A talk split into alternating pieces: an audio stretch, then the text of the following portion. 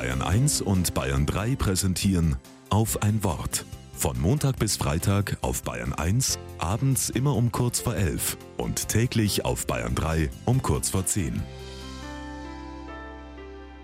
Mit Raphael Quandt. Hilfe, was muss ich jetzt machen? Wer schon mal im Ausland unterwegs war, kennt diese Unsicherheit. Besonders spüre ich das, wenn ich in einem anderen Land zu Gast bin.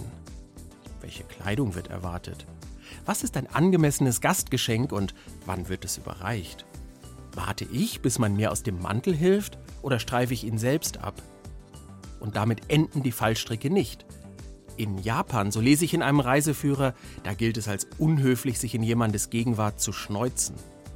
In China sollte man dem Gegenüber bloß die Fußsohlen nicht zeigen und in Großbritannien empfiehlt sich eine ausgiebige Runde Smalltalk und in Italien ist es gern gesehen, wenn man als Gast die Schuhe anbehält. Und in Deutschland ist es wahrscheinlich einer der größten Fauxpas, wenn ich irgendwo spontan oder unangemeldet auftauche. Natürlich ändern sich die Zeiten und war ein Ellbogen auf dem Tisch beim Essen für meine Großeltern noch ein absolutes No-Go, so habe ich das heute durchaus schon öfter gesehen. Trotzdem, Gast sein kann ziemlich kompliziert sein und ist nicht frei von Fettnäpfchen oder Peinlichkeiten. Eigentlich müssten wir ja jede Menge Übung darin haben, Gast zu sein.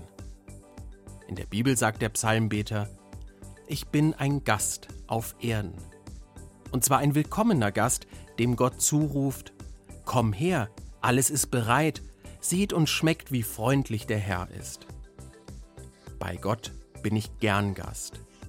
Ob ich dabei die Schuhe anbehalte oder nicht, ist Gott übrigens völlig egal.